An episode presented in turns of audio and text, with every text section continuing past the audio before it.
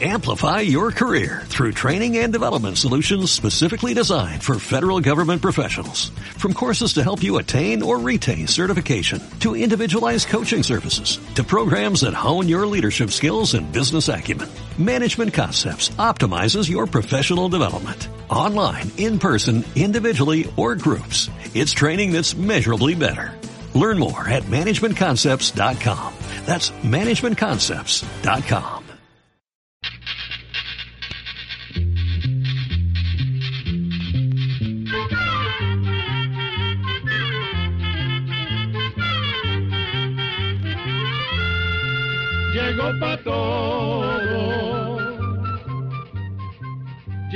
la escuela,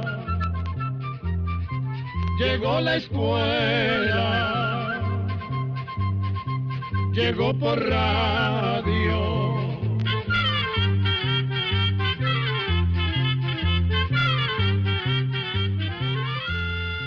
El Instituto Centroamericano de Extensión de la Cultura presenta su programa Oigamos la Respuesta. Compartiremos con ustedes las preguntas de nuestros oyentes y daremos las respuestas a sus inquietudes.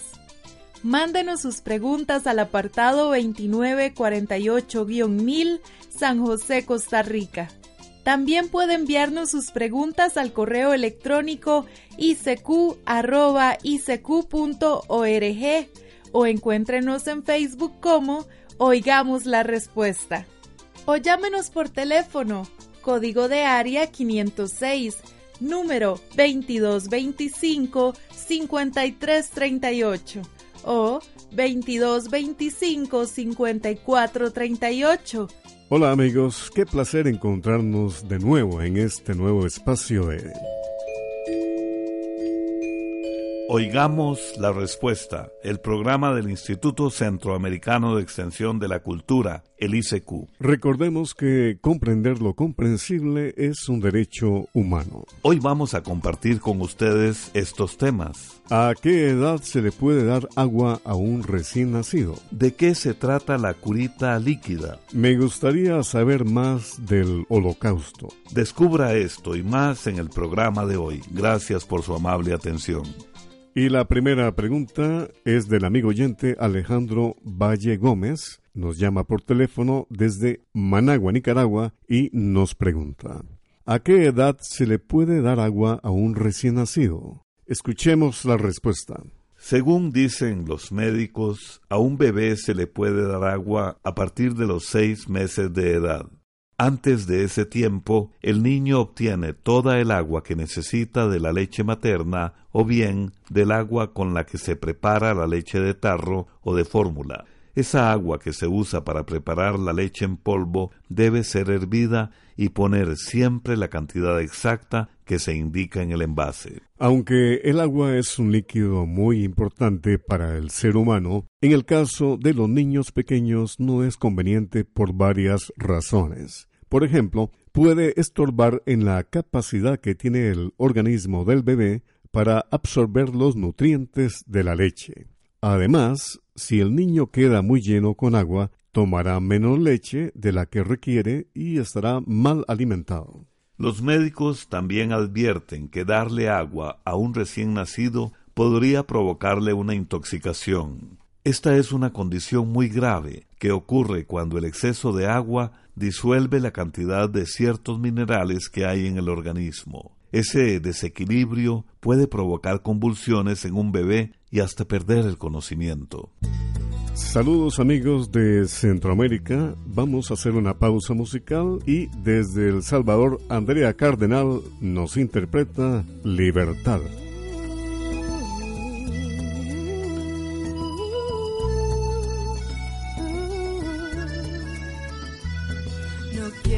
Saber que esto es el final. No quiero vivir todo a la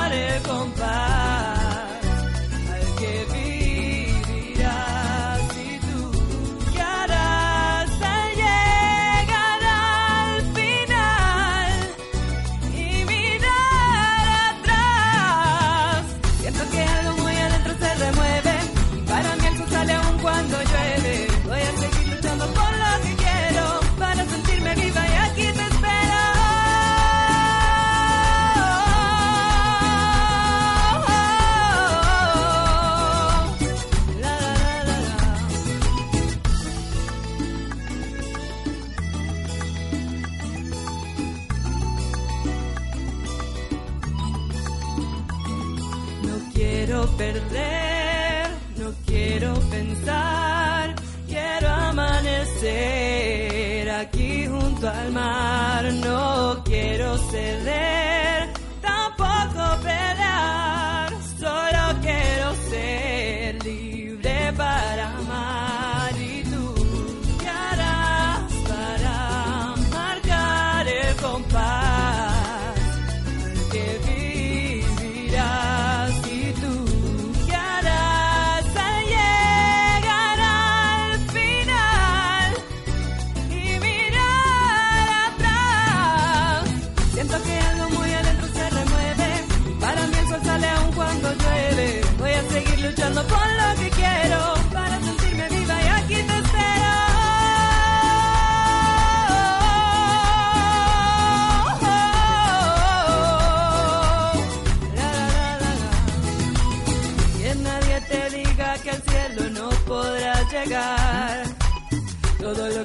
necesitas son ganas de luchar.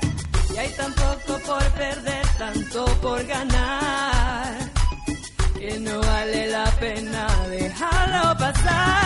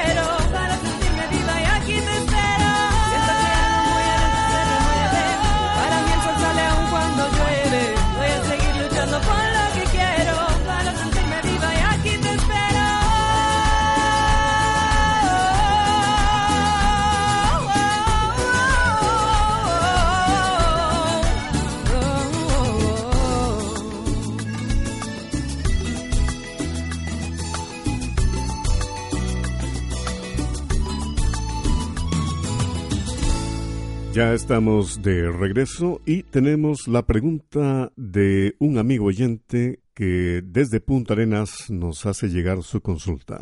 Quiero saber de un científico de origen panameño llamado Guillermo Amer que ha creado una especie de curita o vendaje líquido. ¿De qué está hecho? ¿En qué clase de heridas podrá usarse esta curita líquida? Escuchemos la respuesta.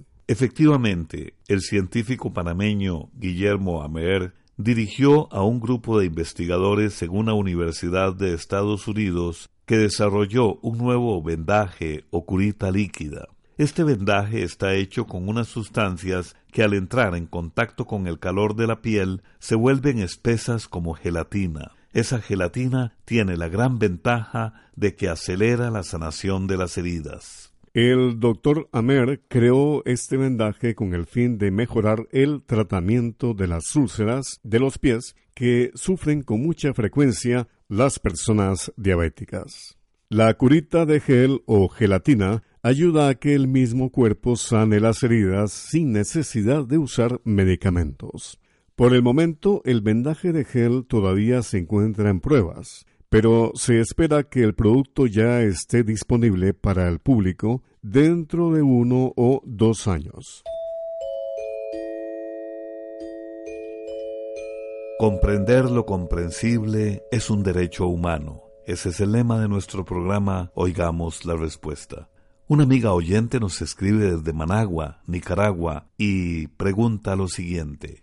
Quiero saber del holocausto y de los campos de concentración que hubo en la Segunda Guerra Mundial. Oigamos la respuesta. La palabra holocausto quiere decir una gran matanza de personas.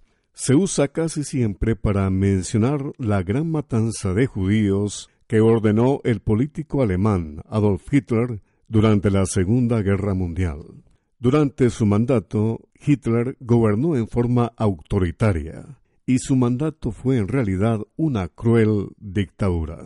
Desde muy joven, Hitler se relacionaba con distintos grupos y leía periódicos que mostraban odio y repudio por los judíos y otros pueblos. Durante muchos años se alimentó de esas ideas. Todo ese resentimiento contra los judíos lo llevó Hitler al partido al que pertenecía. Ese partido era el nacionalsocialismo o partido nazi. Las ideas de Hitler buscaban borrar del mundo a todo judío, especialmente de Alemania. Son muchas las razones que se han dado para explicar por qué Hitler odiaba tanto a los judíos. Por ejemplo, se dice que Hitler veía en los judíos a un pueblo que no le importaba lo que pasaba en Alemania. También los acusaba de ser los culpables de todos los males que sufría Alemania en aquella época. Con el inicio de la Segunda Guerra Mundial en 1939 empieza toda una conquista de territorios y una cruel persecución en contra del pueblo judío.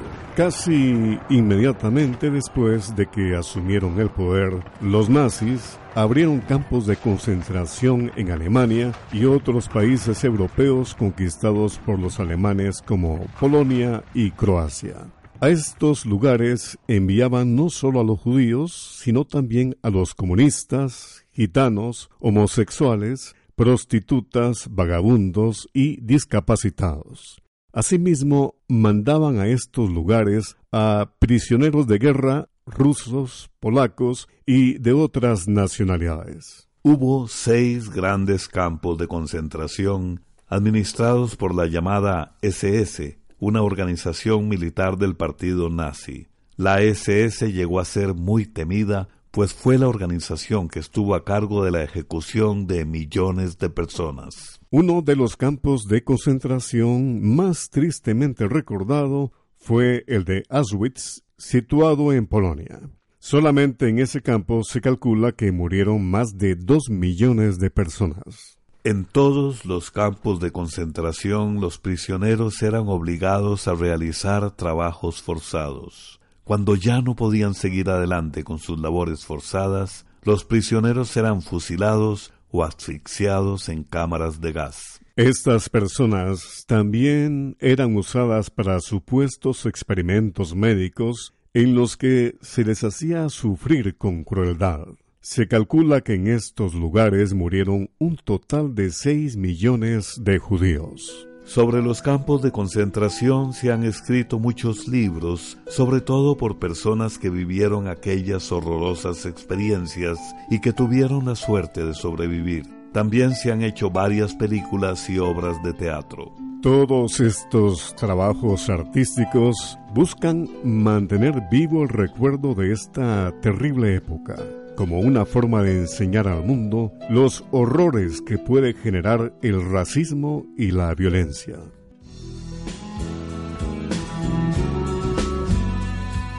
Estamos muy contentos de compartir con ustedes la música centroamericana que nos identifica como un solo pueblo, Centroamérica. Complaciendo una amable solicitud, les vamos a presentar del legendario grupo guatemalteco Alux Nahual la fábula de El grillo y el mar.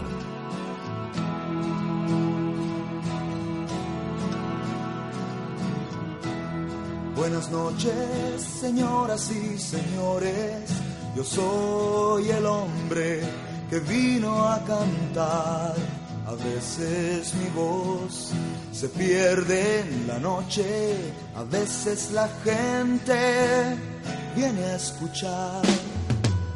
Voy a pedirles en este momento que me presten por un rato su atención para que no sean palabras al viento lo que diga con esta canción.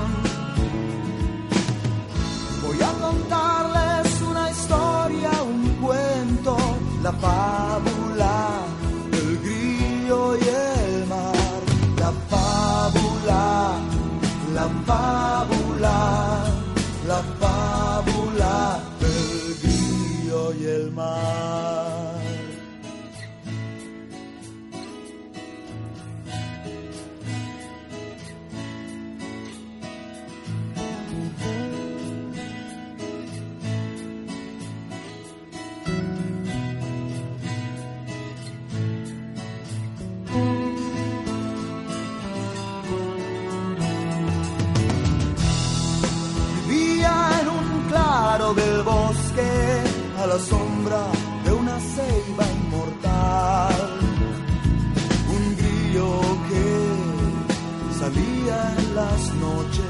para irse a cantar al trigal. Porque ya se juntaban para demostrar su habilidad. Los grillos cantores y el nuestro cantaba con los demás los coros de acuerdo con las estaciones.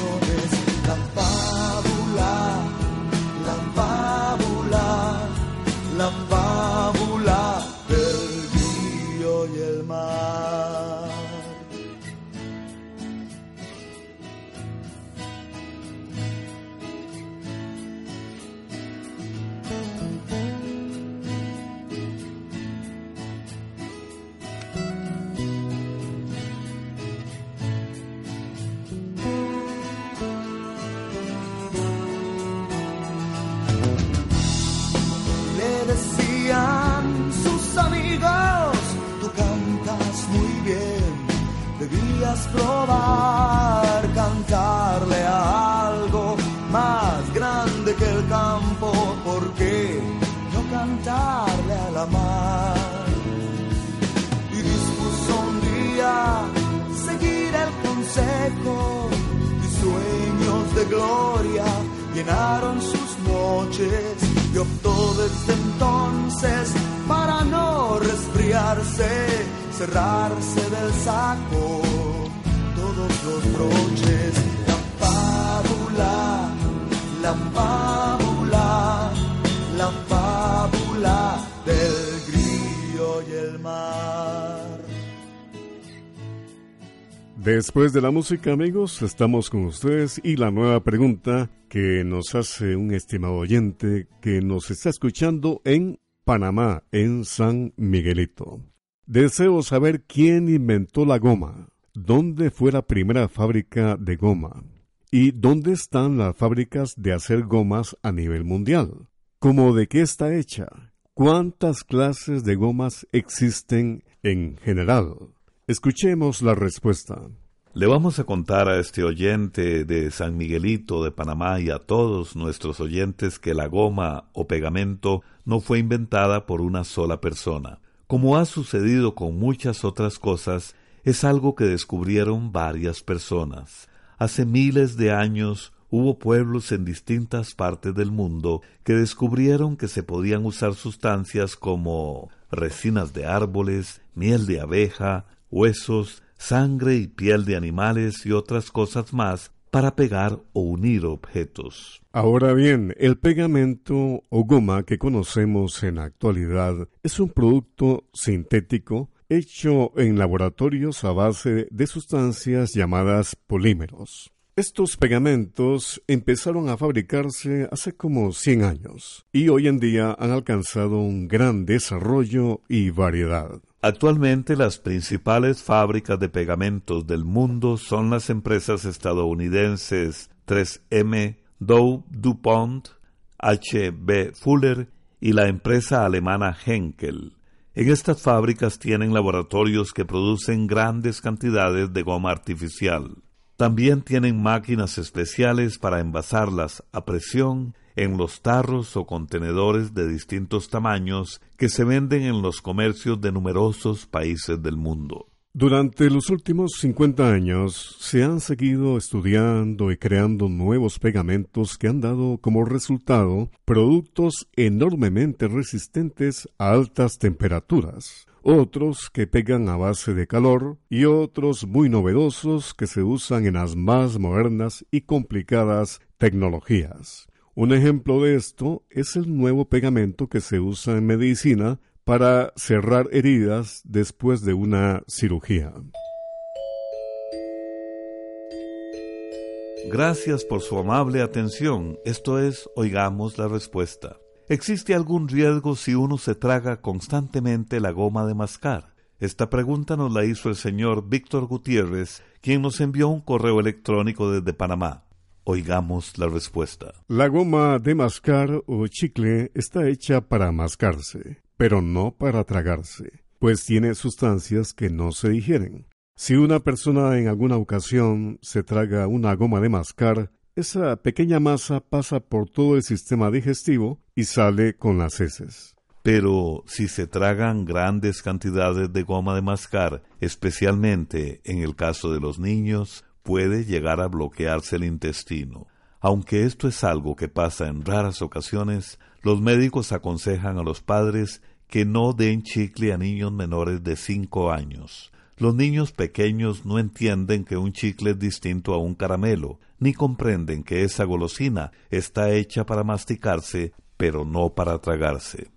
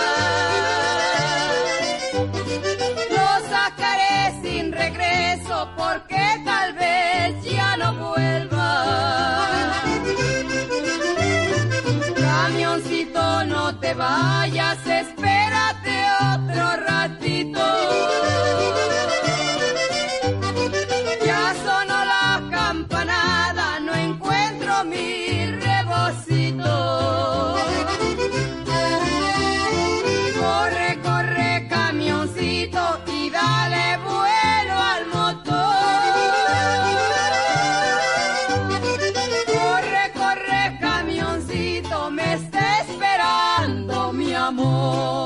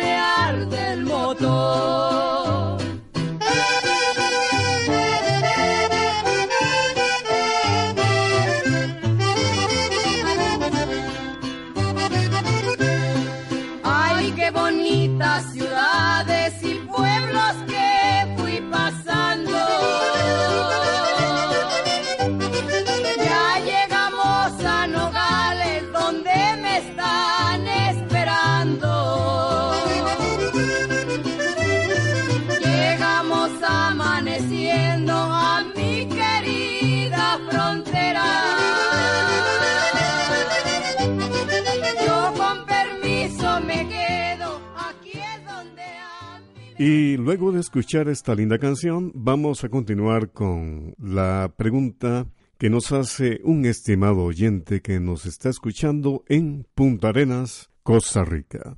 Este amigo nos pregunta, ¿en qué lugar descubrieron los restos de una bruja egipcia muy joven, de apenas 25 años? ¿Qué nombre recibió esta joven y cuál fue su historia? Escuchemos la respuesta. Usted posiblemente nos pregunta por la momia de una joven mujer que se encontró cerca de la ciudad de Luxor, en Egipto, en el año 2014. Después de examinar muy bien los restos, los científicos informaron que pertenecían a una mujer de entre 25 y 35 años que vivió en esa parte de Egipto hace unos 3.300 años. Algo que llamó la atención de los científicos es que el cuello, la espalda y los hombros de esta momia estaban cubiertos con unos 30 tatuajes muy bien hechos. Según parece, esta es la primera momia de esa época que tiene tatuajes tan realistas y con tanto detalle. Hay dibujos en esta momia de flores de loto y de animales como vacas, ovejas y monos. También hay un tatuaje conocido como ojo de Horus. Para los egipcios, el ojo de Horus era un símbolo que tenía cualidades mágicas, protectoras y también sanadoras. Hasta el momento los arqueólogos no saben el nombre de la mujer ni a qué se dedicaba, pero los tatuajes de su cuerpo los han hecho pensar que posiblemente tenía un cargo religioso importante y que tal vez era una sacerdotisa. Los científicos continúan investigando para averiguar quién era esta mujer y el significado de sus tatuajes, aunque la tarea ha sido difícil. Como sucede con muchas tumbas en esa parte de Egipto, a través de los años, ladrones y buscadores de tesoros han hecho mucho daño a los restos de esta momia. Le decimos eso porque cuando la joven fue descubierta, habían desaparecido la cabeza y las manos. Programa B Control 48. ¿Desea conocer más sobre el trabajo que se realiza en el ICQ? Los invitamos a visitar nuestra nueva página web ingresando al sitio www.icq.org. Repetimos, www.icq.org. Se deletrea www.icecu.org org. Allí podrán conocer más acerca de nuestra historia. Además, podrán enviarnos sus preguntas a través de esta nueva página, las cuales responderemos de la forma más atenta posible. En esta nueva página también podrán encontrar todos los programas de acuerdo a la fecha en que han sido transmitidos. De igual forma, las listas de las emisoras que transmiten este subprograma, oigamos la respuesta, a lo largo del territorio centroamericano. Recuerden que comprender lo comprensible es un derecho humano. Y así llegamos al final del programa del día de hoy. Los esperamos mañana en este su programa Oigamos la Respuesta. Mándenos sus preguntas al apartado 2948-1000 San José, Costa Rica. También puede enviarnos sus preguntas al correo electrónico icq.org o encuéntrenos en Facebook como Oigamos la Respuesta. O llámenos por teléfono, código de área 506, número 2225-5338 o 2225-5438. Recuerde que comprender lo comprensible es un derecho humano.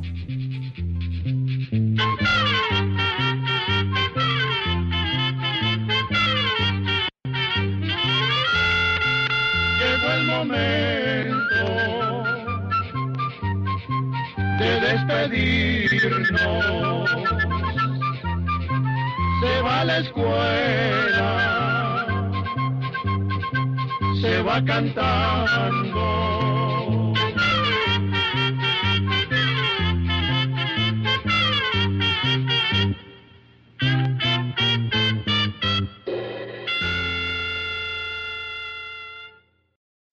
Amplify your career through training and development solutions specifically designed for federal government professionals. From courses to help you attain or retain certification, to individualized coaching services, to programs that hone your leadership skills and business acumen, Management Concepts optimizes your professional development. Online, in person, individually, or groups, it's training that's measurably better.